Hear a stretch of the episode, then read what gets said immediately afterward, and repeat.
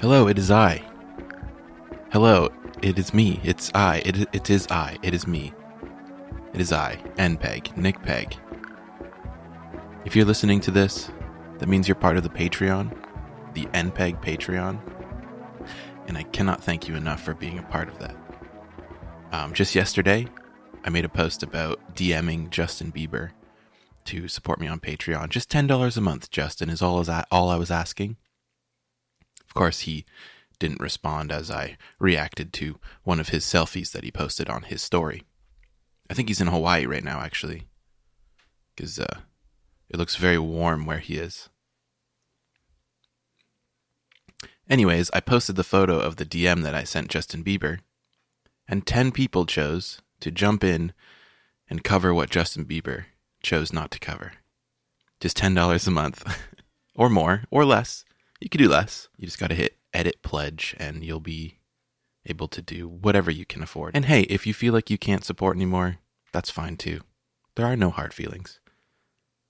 I'm so appreciative of everyone's support, whether you're still supporting or whether in the past. Man, I literally would not be doing this without this group of people. So thank you. So I have this wannabe podcast that I've started on the Patreon, and and it's uh, it's going okay. We've done two episodes with with Sarah and and one with a guest, and now I can't have guests over, and I'm sort of refusing to refusing to do long distance podcasts because I personally don't enjoy them. I don't enjoy like the Skype or the Zoom phone call that just gets recorded and it's all choppy and digital and I don't know. Maybe I'm maybe that'll someday change because we won't get to meet in the same room for even longer than we anticipate. But for now, I'm only going to interview people I can be in the same room with. So that's either uh, myself and me, me and myself, myself and Sarah, because I live with her, because she's my wife. I mean, we don't have to live together. We could just be married and not live together. That would just be kind of weird, I think. And maybe if I I can get a system together where one person on the other end is recording into a proper microphone and I'm recording on a proper microphone and we merge those sounds together, we can have a higher quality interview. But as for right now, that's the podcast plan. I have this idea and I want to tell you a story. Well, my my idea is to tell you the story. That's the idea. I was going about my day and I was like, you know what? I want to talk about, I want to tell this story. I don't have a place to practice speaking. And so that's one of the big benefits with maybe starting this podcast or at least doing these recorded voiceovers for the Patreon crew that I get to practice speaking. You see, it's been about a year since I've been able to speak anywhere. And before that, speaking was my main source of income. I would just book a, a, speaking gig. Well, not snap my fingers and book a speaking gig, but people would graciously have me out to speak to their youth group or very classrooms or various places, and and and I was so fortunate that they would pay me, and that's how I paid the bills through the little bit of support at the time on Patreon and being able to speak places in person. That's how I paid my bills, and that's how hashtag Hope operated, and I stayed afloat in this whole thing we called life. And then life changed. COVID 19 hit, as we're aware, and as you're sick of hearing. And man, I don't want to hear the word unprecedented any more times for the rest of my life. Starting now, I never want to hear it again, okay? Don't bring it up. I don't want to hear it. So I need a place to practice speaking. And uh, a friend of mine just bought me this amazing sound interface for this exact purpose. He loaned me a mic and a microphone stand. And uh, I think it sounds good. And all I need to do now is to speak. There's nothing in between me and speaking. So no more excuses. Let me tell you a story. I went to high school once upon a time about 10 years ago. Sarnia, Ontario, St. Christopher Secondary School. Shout out. No longer exists, actually. I went to a high school that no longer exists. In grade 11, I signed up for a, a class called the co op class. And you basically go and work while at school. Wow, sounds great. But at the time, I thought, this is perfect. I'm going to get a job while I work. I quickly realized that you don't get paid for this co op. You just go to work while you're at school. And for a teenager, wow, sounds so appealing. so I figured if I'm going to do this, I'm going to go somewhere that I want to go. And so my first pick was I wanted to work at the local Sarnia radio station, Blackburn Radio. They had three radio stations out of it. Specifically, I wanted to work at the rock station, K106.3. Shout out. So I asked the co op teacher who would set up the interviews or set up the, the placements. And she said, Yeah, no problem. So she called them up and they, they were willing to take a grade 11 student, a lonely grade 11 student, for one day a week. I was like, Fine, I just won't do anything the rest of the week. And she said, No, you have to have a second placement for this class. So not only did I need to go to school, but she's now telling me that I needed to work two jobs to go to school. So my second choice was something in the tech industry. I really wanted to work in tech for some reason. I really, I don't know, I looked up to it. It was before I thought about doing a social good project or trying to start a charity or something like that. I thought, let's work in tech because it was just as everything, the curves were starting in tech. You know, Twitter was just created and social media was becoming like, oh, this is obviously going to be the next thing. Apps were blowing up. The iPhone had just come out tech was tech was where the money was. So I'm like, all right, what can I do in tech? She's like, oh, we've done a placement before at a place called Sarnia Computer Center on the west end of Sarnia. Shout out Sarnia Computer Center. Still going, still operating, still holding it down. Mom and pop computer shop. That's a rhyme I just made up, and they can use that. Jeff, if you're listening, that's your new marketing campaign.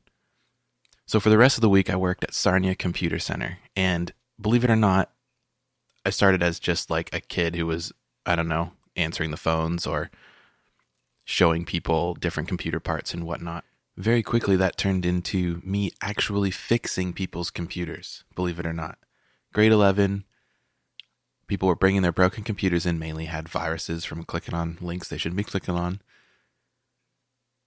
Very quickly, I was working on the computers from the people of Sarnia. I got so comfortable there that they actually hired me on after school and I was paid to work on computers at this computer store.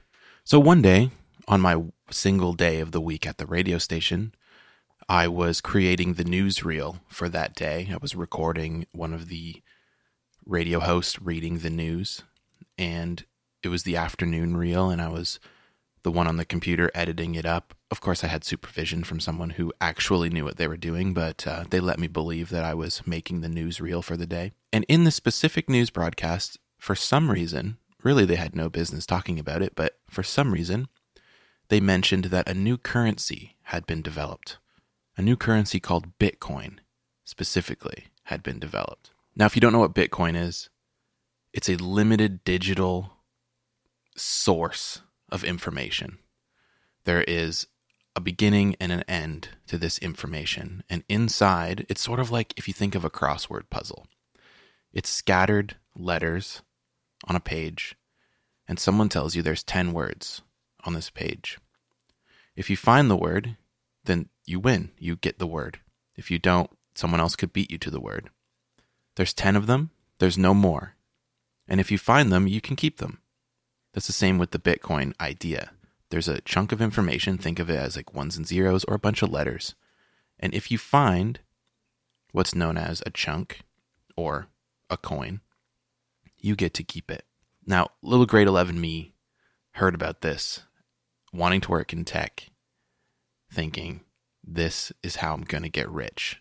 This is genius, or this is just, this is amazing. I just want to be involved with something that's being created, something that's, that's on its birthplace. It's, it's, it's in its spawn form, you know, it's in the beta. I just wanted to be involved with it.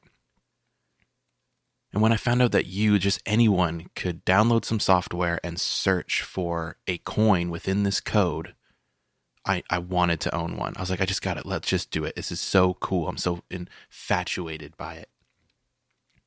So it worked out perfect because the next day I would be at a computer store where I could look at computer parts all day and dream about all the best computer parts I could put together to build a computer that could farm and mine and find Bitcoin. So that's what I did. Because I had a, a part time job at this computer store, I had a little bit of money coming in and I saved every dollar I could. I sourced all the best computer parts for the year. And of course, I had a staff discount because I worked at the store. So months go by, finally save up enough money to buy the computer parts. I order them, I wait even longer to get them in. This was early days Republic of Gaming. This was early days Nvidia, you know, GeForce cards. This is early days. This is actually first generation i7 so I had the one of the first gen quad core i7 processors on order, and a 512 megabyte RAM video card. You know, had eight gigs of DDR3, but it was overclocked DDR3, 1333 megahertz DDR3 RAM, which was cutting edge at the time. Now, of course, our cell phones have more power than this computer that I was building at the time, but man, I was proud of myself. I made a custom case for it. I had LEDs in the case and I and I perfectly built this computer out of joy and purpose and I was going to video I was playing video games with my friends. I was going to become like a a Steam gamer. Before this I only had an Xbox 1. So the time came. I had finished the build of my computer. I got it up and going and I, and I said, "You know what I'm going to do? I'm going to do a thing called overclocking." It was totally possible. People were doing it. And I was like, you know what? Since I'm so smart in the tech world, I'm going to overclock my computer. And what that is, is essentially have you ever turned the tap on too strong in the sink and there's too much water coming out? And you're like, oh no, I can't handle this. and maybe even to the point the sink starts to fill, but there's no plug in the sink. It's just bottlenecking and it can't go anywhere. Well, you can actually turn the electrical pulses of chipsets up higher than they should be, than what they're made to be.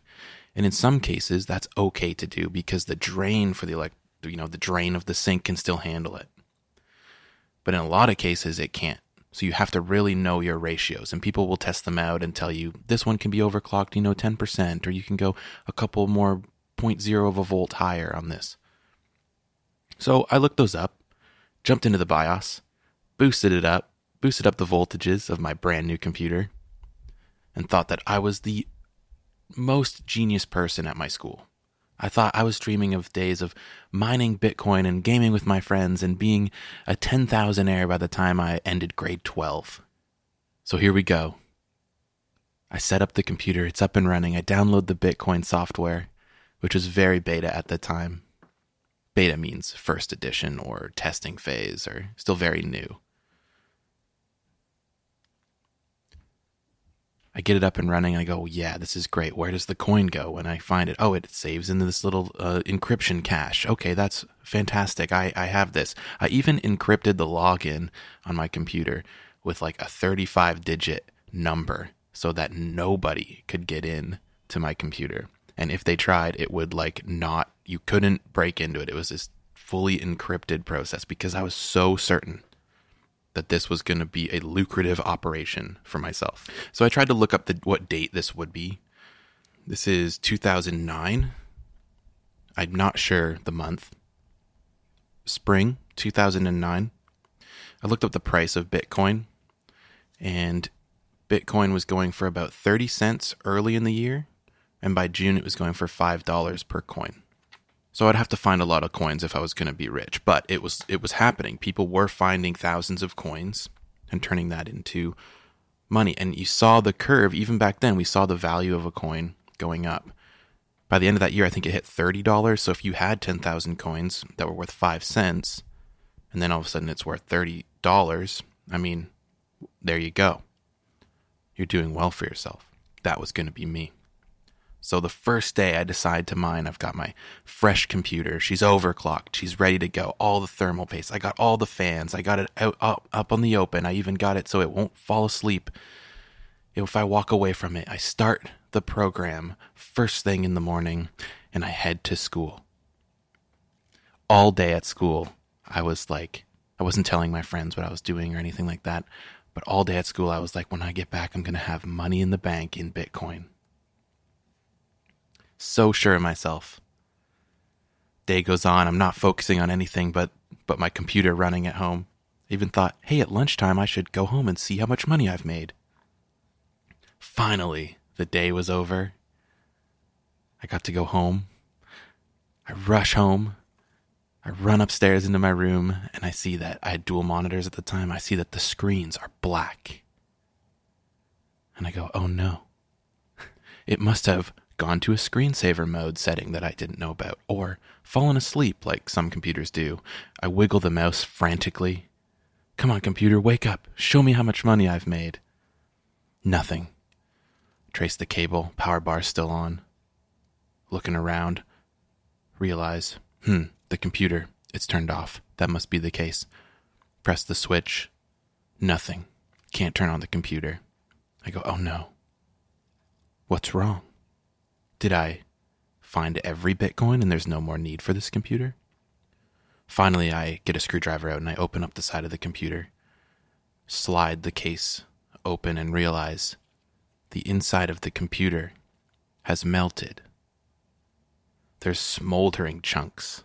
There's melted pieces. The fan was blowing some sort of black smoke all over the motherboard. The the the processing chip it, it was brown and, and gooey. and I realized I melted my computer. My brand new computer. I melted it. But of course, I was a, a tech genius, right? And I worked at a computer store. And so I could take this in and, and realize what's wrong if I replaced the motherboard, could I say salvage the chip if I saved this and that? And the only thing salvageable was the power supply, which in theory shouldn't have been because that should have. I don't know why I kept it. I still have it too. This power supply, the RAM, and the graphics card. I don't know why the graphics card made it, but I guess it did. To this day, I still have these parts. What I did was I ordered a new motherboard, a new um, quad core processor, and a bigger cooling fan. And I swore that day to never mine for Bitcoin again.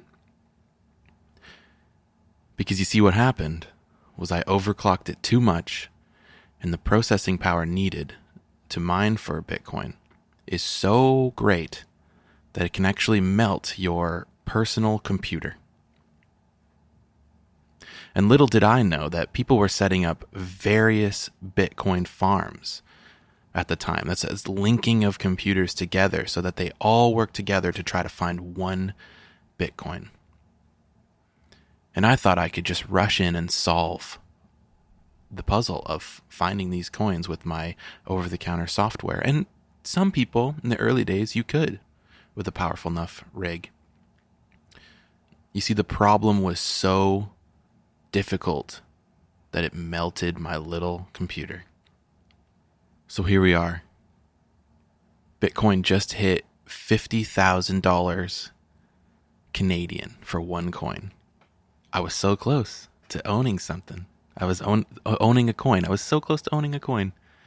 And I gave up. But don't worry, this this isn't about investing in crypto. This this this story isn't about investing in anything other than yourself, I, I guess. Because you see, what if the problem in the story of finding a Bitcoin is actually the problem of life, or the problem of solving life for yourself, or the problem of living, or the or the the resistance and the hardships of life, and the problem of fighting those things on your own. You see, what if you are melting and you are close to giving up? What if the problem is the life that's in front of you? So let's be clear. You are the computer. In the story, at least. And the problem is life, or the problem is living, or something. And what we learned from the Bitcoining world is that all these computers have to come together to solve the problem. And I think that's the same in life. You see, maybe in the early days, life was simple and you could solve it on your own. But now, as time has gone on or you've gotten older, It's evident that we can't do this alone. We can't do life alone anymore, and we need each other around us to help us solve the problems that are in front of us. Why am I here? Maybe that's a problem. Or even more specifically, why am I still here? Why do I choose to stay? And inside of us, maybe we're, we're overworked, we're overclocked, maybe we're, we have too much going on with anxiety or this overwhelming depression, and, and we are crippling under this pressure. And we need people around us. We need help. We can't solve this problem on our own. And I'm living as if that's true. I'm living as if we need other people. I'm choosing to live that way. And I think when I made that choice to live as if I need other people and not to isolate myself, even though I'll admit I still isolate myself, when I chose to see that we need each other, you'll see life differently. I saw life differently. We don't have to bear our burdens alone, and no one's forcing us to do it. No one's forcing us to do so. Now, you might say, I don't want to overwhelm the people around me. I don't want to just go and vomit my problems onto anyone in my life. What if they can't handle it? What if they're going, what, what about their problems? What about overwhelming them with who I am? And, and you're right. You're right. You're right. That's true. We need to choose who we bear the weight with. We need to choose wisely who we bear the weight with. And, and the number one choice to bear weight with of our life will be someone who's trained to do so. A therapist, a counselor, those are the two main people. You see, there's there is an whole there's a whole industry of people who are available to us to help bear the weight. Other ways of bearing uh, the weight together are just being social, just interacting with other humans. It's amazing the hope we can find just by talking, just by existing together. And if I learned anything from my little computer that melted, it's that isolation and bearing all the weight on your own will cause you to melt. I don't want you to melt. And that's part of the vision for hashtag hope is that it's not one person just spewing information out to try to solve everyone's problems, but it's a collective conversation or unpacking of despair or rebuilding of hope. An expression of all these things that's collectively brought together for those who feel hopeless, for those who are melting. I don't want you to melt. Funny enough, I rebuilt that computer and I used it all through um, my college days. And in my college dorm room is when I created the first hashtag Hope Twitter account and the hashtag Hope website and um, the hashtag Hope store. And I made the first hashtag Hope designs on that very same computer. And for some reason, I can't throw it away. It is long since obsolete. I still have the computer. I pulled it out of storage and I'm looking at it right now brings back a lot of memories, and it's the same case that I melted the first version of the computer in, and uh, has some burn marks. I, I painted over it and whatever, but thank you, computer, for teaching me a lesson today about not melting. So here we are at the end of this solo podcast. Thank you so much for listening. Thank you for uh, being involved with the Patreon, as I will continue to say forever and ever. And thank you for believing in me and and this vision of hashtag hope and this vision of a world where there is no suicide. And thank you for letting me pursue it through your financial support. I don't know how to end this. How should I end this? So that's it. That was my one take idea, my one take story, and my practice speaking for the first time in a year, about a year now. Yeah, that's crazy to think about. So the I think I'm to keep doing this. Um, feels good. Maybe when I edit this, it'll be different. And if you're hearing this part, it means I edited it and I put it up. And good job, Nick, for doing that. Thank you again for listening to my voice. We'll see you all soon.